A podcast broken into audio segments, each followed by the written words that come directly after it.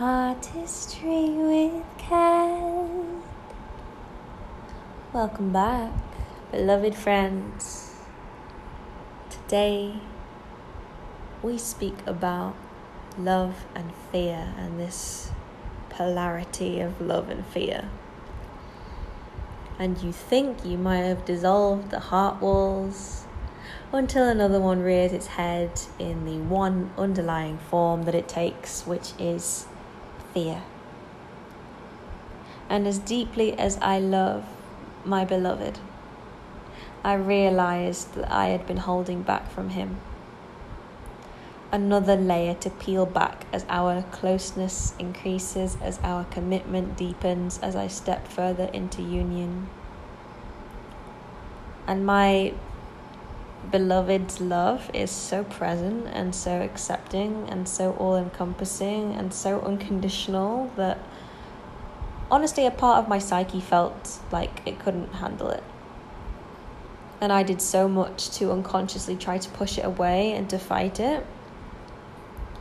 And when left unchecked, this manifested as trying to find faults, trying to find reasons that he's not the one, withholding even in the slightest, from a deeper and truer devotion.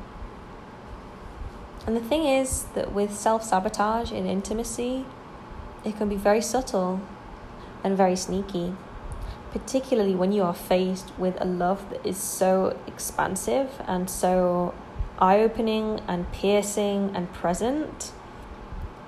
Part of our psyche literally might be like, I can't fucking handle this, this is weird and it's that little scared conditioning inside of us that is trying to push away something that it doesn't deem normal or doesn't deem uh, natural. We can really get caught in this pushing away of love out of this deeper fear of undeservedness, which ultimately is a lie, is an illusion. And so I thought I was open. I thought my heart was open, but there I was, closing and distancing myself out of fear. And it was really confronting to see how I was trying to wrap myself in cotton wool and not, not let myself go all the way in. My mind would overthink things when we were apart. And I cried so much with him about my mind's attempts to fabricate why it may not work.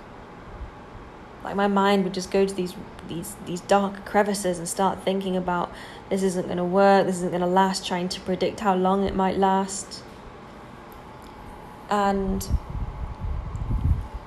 honestly, another piece I want to add in here is that I I realized that I've I've never had a healthy role model of what love should look like of what a functioning, healthy, and not just even functioning, but thriving relationship looks like. Because all I have been exposed to growing up is a dysfunctional relationship where I feel a lack of love between my parents and constantly seeking faults in the other person and complaining about the other and there's always got to be a problem in the relationship. That's the kind of thing that I witnessed growing up, and obviously, we absorb what's happening in our environment, in our naivety, in our innocence. We absorb those energies. And if we've never really had a concrete model of what it looks like to be in pure union and pure love, then we will adopt some of those unconscious strategies to protect oneself to avoid rejection and also to avoid the intensity and the vulnerability of having a pure and deep love. Because the layers of conditioning have convinced us that I don't think this is possible for me, or this doesn't feel normal to me, this doesn't feel integrated into my life. And I found that I had absorbed a lot of those imprints of lack of love and lack of acceptance and worrying that things might not work out because all I've ever known and seen was a relationship where both people are, unhappy. And I could feel that. And even though my mind was attempting so much to fabricate why it may not work and going into overdrive, there my beloved was. A soft landing to men- melt into, as always. And he held me in my fearful uncertainty. And there I was, letting myself, by extension, absorb the love and let in the love and integrate the feeling of safe belonging. And there I was, letting myself merge and unify and feel on an experiential level that this kind of love can feel normal to me. And to feel like we can thrive together and go the distance together. But That can feel normal to me. That can be my new normal. And that new normal will disrupt any distortions and imprints that I picked up through my conditioning. And that's why it's really important to let ourselves open up to new forms of love new ways of being shown love all the time and be receptive to that. Even if it feels uncomfortable or you're not used to it, this is part of the work is allowing ourselves, giving ourselves permission to acclimatize to it past the discomfort. So that we can acclimatize and really integrate that feeling and the um, the actions of love So that it's not this thing that's like outside of us, beyond us, something that's a stretch for us or that we'll never have, but something that we can integrate into our lives. And this is the work of an empress is to dismantle the fortress and the walls that she has conjured around her heart so she can truly feel and experience love from a place of purity and a place of openness. And not just do it alone, but surrender to her emperor. To surrender to love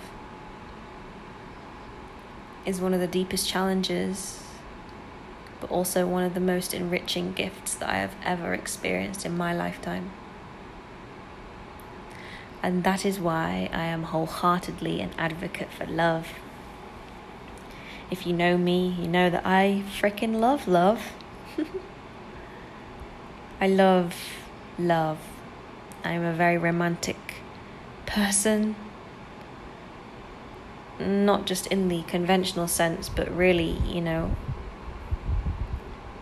love is a purifier Love will purify you like nothing else.